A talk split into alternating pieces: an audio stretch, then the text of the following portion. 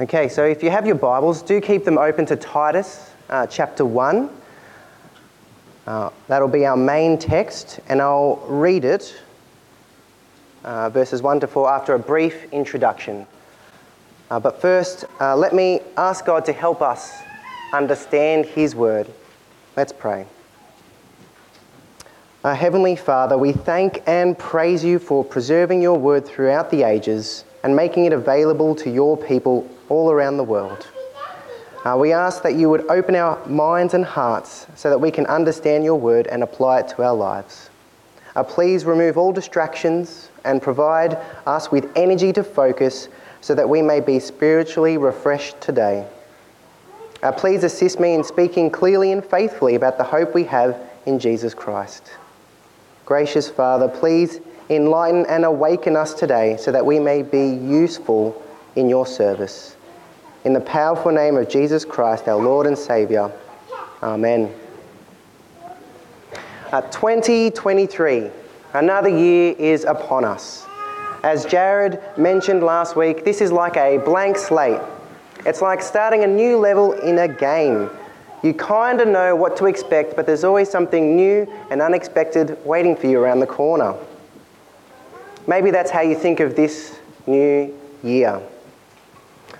Or for some of you, it's just another year. Nothing exciting, just trying to get by with as few bumps and bruises as possible.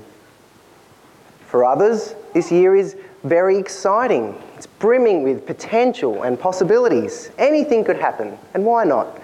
Uh, perhaps this is the year that marks a big milestone in your life. Maybe it's the year you start school or finish school, better yet. And maybe it's the year that you get married or celebrate a special anniversary. Or perhaps this is the year that you get it all sorted. That this is the year that you get healthy. Not just physically healthy with diet and exercise, but spiritually healthy. And mindfulness and meditation are all the rave at the moment. That's because people are aware of the importance of being spiritually and mentally healthy.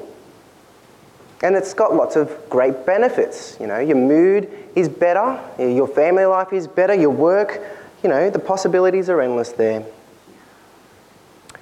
But being spiritually healthy is more than just having mental clarity. It's more than a feeling a sense of peace or having a life purpose. These are all signs of spiritual health, not how we get spiritually healthy. The Bible has a lot to say about how to be spiritually healthy.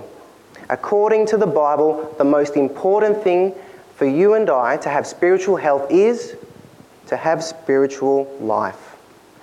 If you're spiritually dead, it doesn't matter what you do, you won't be spiritually healthy. Spiritual health begins and ends with God. He's the eternal being, the eternal life giving spirit. And so, first, in order to be spiritually healthy, we need to be connected to Him. And one of the big words God uses in the Bible about spiritual health is godliness. Uh, godliness is simply being like God. It's God likeness. It's living God's way. That's what Titus is all about. That's what we'll be looking at these next few weeks. How to be spiritually healthy or godly. In Titus, the spiritually healthy are those who are able to live God's way. And those who don't have spiritual health are not able to live God's way. Over the next few weeks, we'll be looking at godly leadership, uh, godly homes, and godly communities in Titus. Our passage this morning, which is just the first four verses, really sets up the whole book how we can be spiritually healthy, how we can be godly. So let's hear from God's word in Titus chapter 1, verses 1 to 4.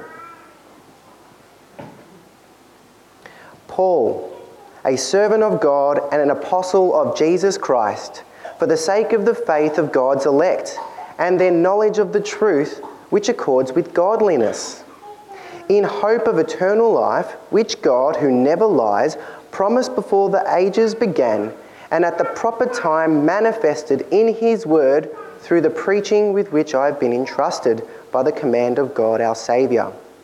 To Titus, my true child in a common faith, grace and peace from God the Father and Christ Jesus our Saviour. Uh, this is the word of the Lord. Have you ever noticed that people can behave like animals sometimes? Uh, some people can be real lazy, can't they? Uh, many people don't care about telling the truth. Lots of people lack self control. Heaps of people are only interested in doing whatever makes them happy. Almost everyone is arguing about something pointless, just creating waves. You're probably sitting there thinking, oh, come on, that's just the way the world is, Mitch. Or, yes, I know, I know. But I was actually describing Crete, the place where Titus lived almost 2,000 years ago. Isn't it striking how similar Crete is to Australia, to our own culture? Both were islands with massive potential. Both were places where people did what they wanted when they wanted it. Uh, both were places where people were interested in spiritual health, but not in the God who provides it.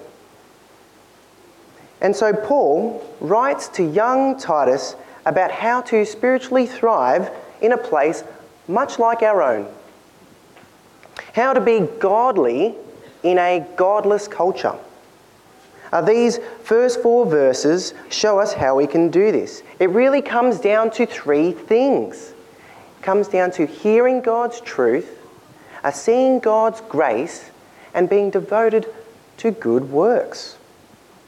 And so, our big question today is how can you be godly in a godless culture? Uh, point one hear God's truth. Only through hearing God's truth can we grow in godliness. By hearing about God, who He is, and what He's done for us, uh, believers will know how to be like God, their Saviour. Uh, just after Paul introduces himself and gives his God given credentials, he launches into the whole reason why he's writing this powerful letter. Uh, check it out with me in verse 1. It says this Paul, a servant of God and an apostle of Jesus Christ, for the sake of the faith of God's elect and their knowledge of the truth which leads which accords with godliness. You see, Paul is writing to Titus to build the faith of God's chosen people and their knowledge of him, their knowledge of the truth. Why? Because this leads to godliness. God's truth leads to godliness. And what's, God, what's God's truth about? Uh, it's about God, of course, what He is, who He is, and what He's done for us, all contained in the Bible. In short, it's the good news of how God promised us eternal life and fulfilled it through His Son, Jesus Christ.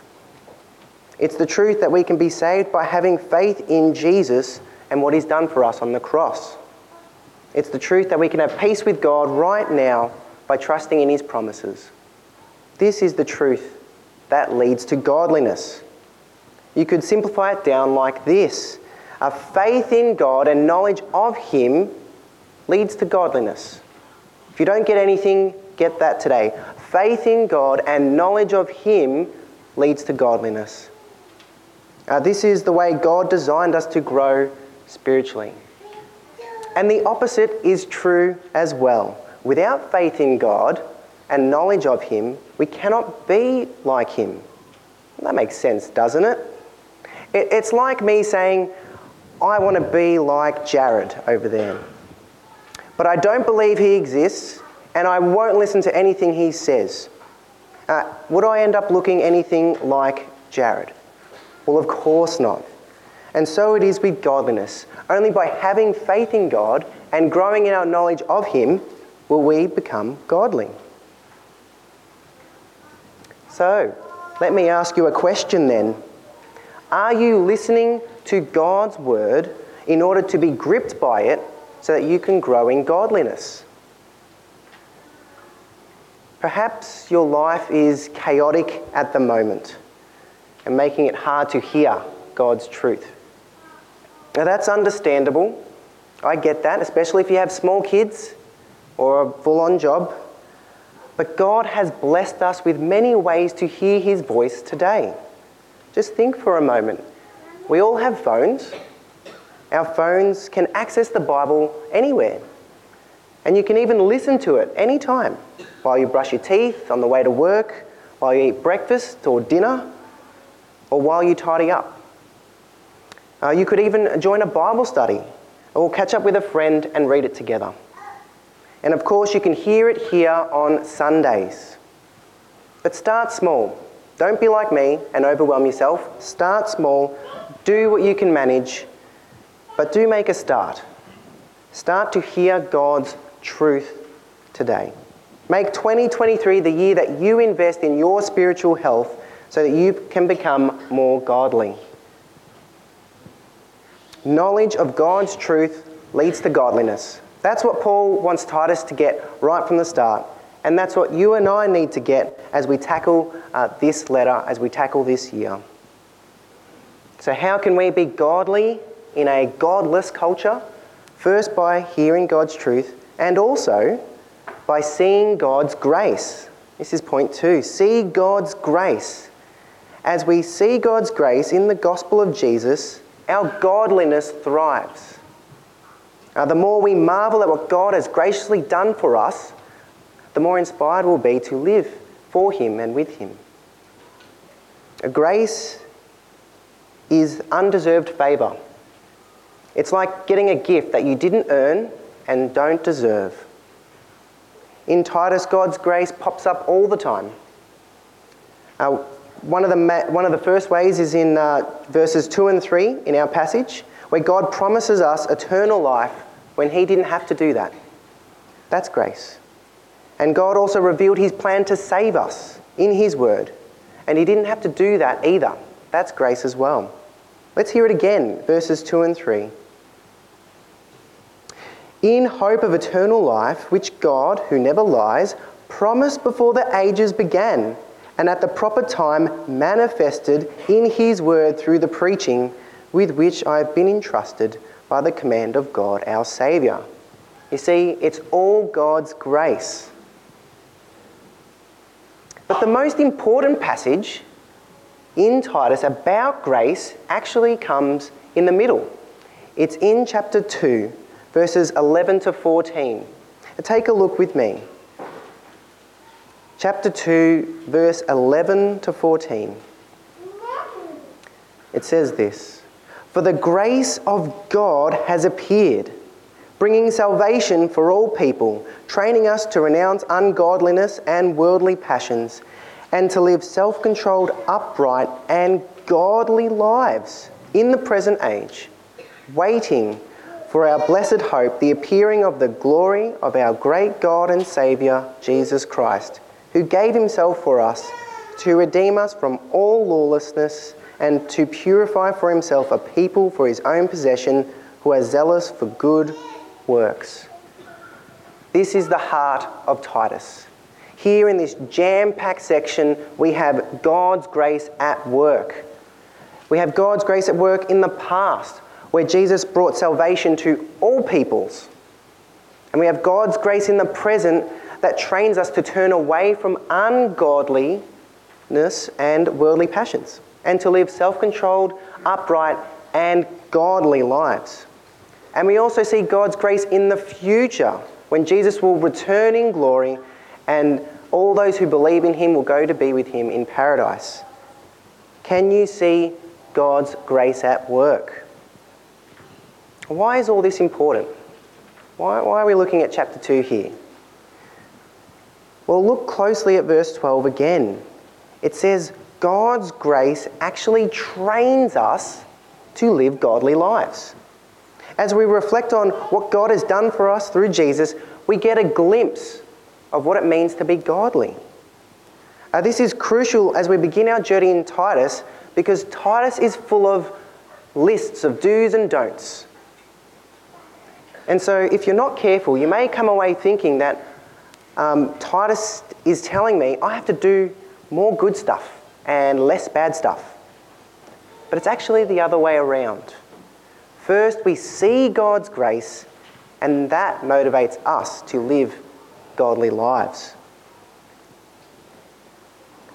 Uh, this is what true spiritual health looks like. So let's look closely at God's grace right now. How He's saved you through Jesus, how He's freed you from constantly breaking His law, and how He will return so that we can be with Him forever. Let that train you to live godly lives. And don't you see how much better God's grace is than mindfulness and meditation, which are centered around you? Now, the Bible isn't primarily about self improvement or spiritual well being, it's about our gracious God. It's about how He graciously came to save a people who were His enemies. It's about how He graciously deals with our sin and shame on the cross so that we can have peace with Him right here and right now. A gaze at God's grace in all its brilliance and let that refresh your souls today. This is, this is what will train you to be godly and live godly lives. Saturate yourself with God's word. See His grace in the person and work of Jesus. And so we've seen how we can be godly in a godless culture by first hearing God's truth and seeing God's grace. But now we'll see that it comes through being devoted to good works. So, point three be devoted to good works. Godliness naturally leads to good works, just as God's truth leads to godliness. Therefore, being devoted to good works isn't just a sign of our godliness, it actually strengthens it. Lots of people like to do good, they want to help out. Maybe it's on a global scale, you know, with taking care of the environment, recycling, and that sort of thing. Maybe it's on a personal scale. You look after rescue dogs or you foster kids or something like that. Now, these are great and good things to do. But the Bible isn't just concerned with what we do, it's concerned with what's motivating us. Are we doing it for ourselves, our families, or for our Creator? You see, this is key. See, according to God's word, in order to do good works that God agrees is good, we have to first be part of the common faith.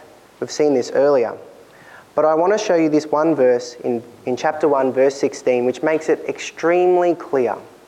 Chapter 1, verse 16 says this They profess to know God, but they deny him by their works. They are detestable, disobedient, unfit for any good work. You see, the word unfit there actually means disqualified. What's another word for disqualified or unqualified? It's just like someone who goes to the Olympics, but every single time they get disqualified. They, doesn't matter how sincere they are, how much they've done, their work is never counted. They never get the gold medal, they never get anything. And so it is with the person who denies God. They're disqualified from pleasing Him. They're disqualified for doing good works, living godly lives. And surely that's right, isn't it? And so, if we want to be godly, if we want to grow in our godliness, uh, then we need to hear God's truth and believe in Him, like we saw earlier. We need to see God's grace on the cross and let that change the way that we live. Because if we don't, if we don't turn away from living for ourselves, then in God's eyes, the good things that we, we do are disqualified because of our sin. A sin is the thing that makes us all spiritually unhealthy. Sin is what makes us spiritually dirty before God. It's like we're all covered in muck and grime. Just imagine that you're covered in mud from head to toe. I'm not sure how it happened. Maybe you were ambushed in a mud fight. Don't ask me. Anyway, you're covered in mud, head to toe. It's in your hair, it's in your eyes, it's in your ears, it's in your mouth. Yuck. Everything you touch and do is tainted now by mud. You wouldn't be able to do anything good being covered in mud. Well, this is just a small glimpse of those who reject God. This is just a small glimpse of how God sees them and what they do. Their good works are disqualified. Maybe you're sitting there thinking, oh, come on, Mitch, give us a break. There's lots of people who do good things who, aren't, who don't believe in God. Yeah, I agree. On a human level, uh, people are capable of doing good things, uh, but it's always tainted by sin in some form. Those who don't believe in God can never do what God thinks is good because deep down, they're opposed to God. They're rejecting God. They're rebelling against God. They refuse to listen to the truth. The truth. They won't see His grace. And they can't be devoted to good works. And so only those who have been saved can devote themselves to good works. And chapter 3, verses 4 to 8, makes this very clear. Let's see. See for yourself. Chapter 3, verses 4 to 8. But when the goodness and loving kindness of God our Saviour appeared, He saved us, not because of works done by us in righteousness, but according to His own mercy, by the washing of regeneration and renewal of the Holy Spirit, whom He poured out on us richly through Jesus Christ our Saviour, so that being justified by His grace, we might become heirs according to the hope of eternal life. The saying is trustworthy, and I want you to insist on these things so that those who have believed in God may be careful to devote themselves to good works. These things are excellent and profitable for people. Here we see the gospel. We see how God has saved us. It's not by what we do, verse 5. It's all by His grace and mercy. God saves us because of his loving kindness. And the Holy Spirit washes us clean, making us spiritually alive. It's the Holy Spirit who washes all that mud off us so that we can be godly. And it's Jesus who justifies us so that we could have eternal life. This is the pattern. God graciously saves us so that we can be devoted to good works. Verse 8. Not the other way around. This has always been the way. Uh, we saw this in our first Bible reading.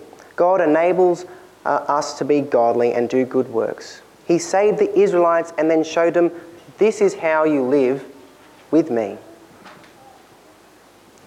They were to live in response to God's truth and God's grace, just like us. And we have been saved by God so that we can be devoted to good works. Well, we'll be looking more in depth about how we are to do these good works in response to what God has done for us over the next few weeks.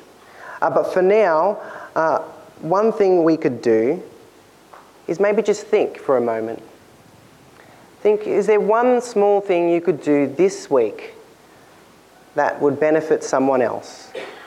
Could you give someone a gift? Uh, could you volunteer for something here at Frankston? Uh, could you pray for someone who is struggling? So, what have we learned today? That we can be godly in a godless culture by hearing God's truth, seeing God's grace, and being devoted to good works. So, how are you going today? How would you rate your spiritual health? Or better yet, how would you rate your godliness? We never drift towards godliness. True, uh, the Holy Spirit does a secret work in us to make us godly, but we still have things we ought to be doing. We ought to be growing in the knowledge of God's truth, hearing it regularly because it leads to godliness. And we are to continue to gaze upon God's grace and let that train us to live godly lives. And we're to be devoted to good works because that strengthens our godliness. Maybe you're sitting there feeling spiritually unhealthy and you don't want to be anymore. Well, today you have an opportunity. You've had the opportunity to hear God's truth and see His grace and to trust in Jesus today. Uh, this is God's way we can all be spiritually satisfied forever. Stop living your own way. Embrace spiritual life as God graciously offers it to you through the work of His Son. Perhaps you know God's truth and God's grace, uh, but you're feeling like you're stagnating. Instead of being a raging fire, you're a smouldering wick. You're, you're just a subtle glow. How does God's word help you today? Well, you also have an opportunity to drink deeply from God's truth and reignite your faith. You have the opportunity to see God's grace towards you in Christ and letting that motivate you to live for Him. Or perhaps you have been noticing God's grace in your own life or in the lives of those around you.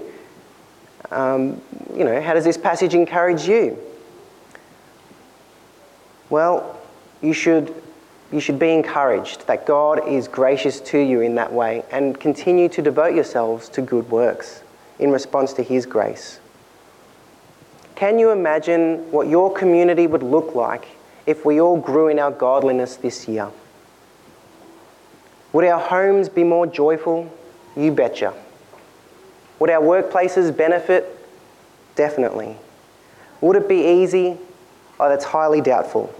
Remember, we live in a world that doesn't want to be spiritually healthy God's way. So it'll be tough, but it'll be worth it.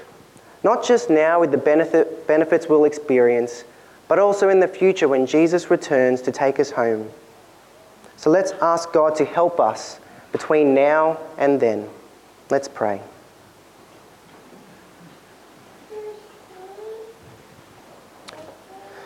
Heavenly Father, uh, thank you for using the Apostle Paul to record your word so that we may hear it today. Uh, please help us all listen to your truth in such a way that we are gripped by it uh, so that we may grow in godliness. Uh, please help us to see your grace towards us in Christ, seeing what it cost to save us. May we be motivated to live godly lives in response to your amazing grace. And please help us to devote ourselves to doing good to others so that they may see you through our work. Please protect and sustain us as we embark on this new year, eagerly awaiting for the Lord Jesus to return. Now, this we ask in his precious name. Amen.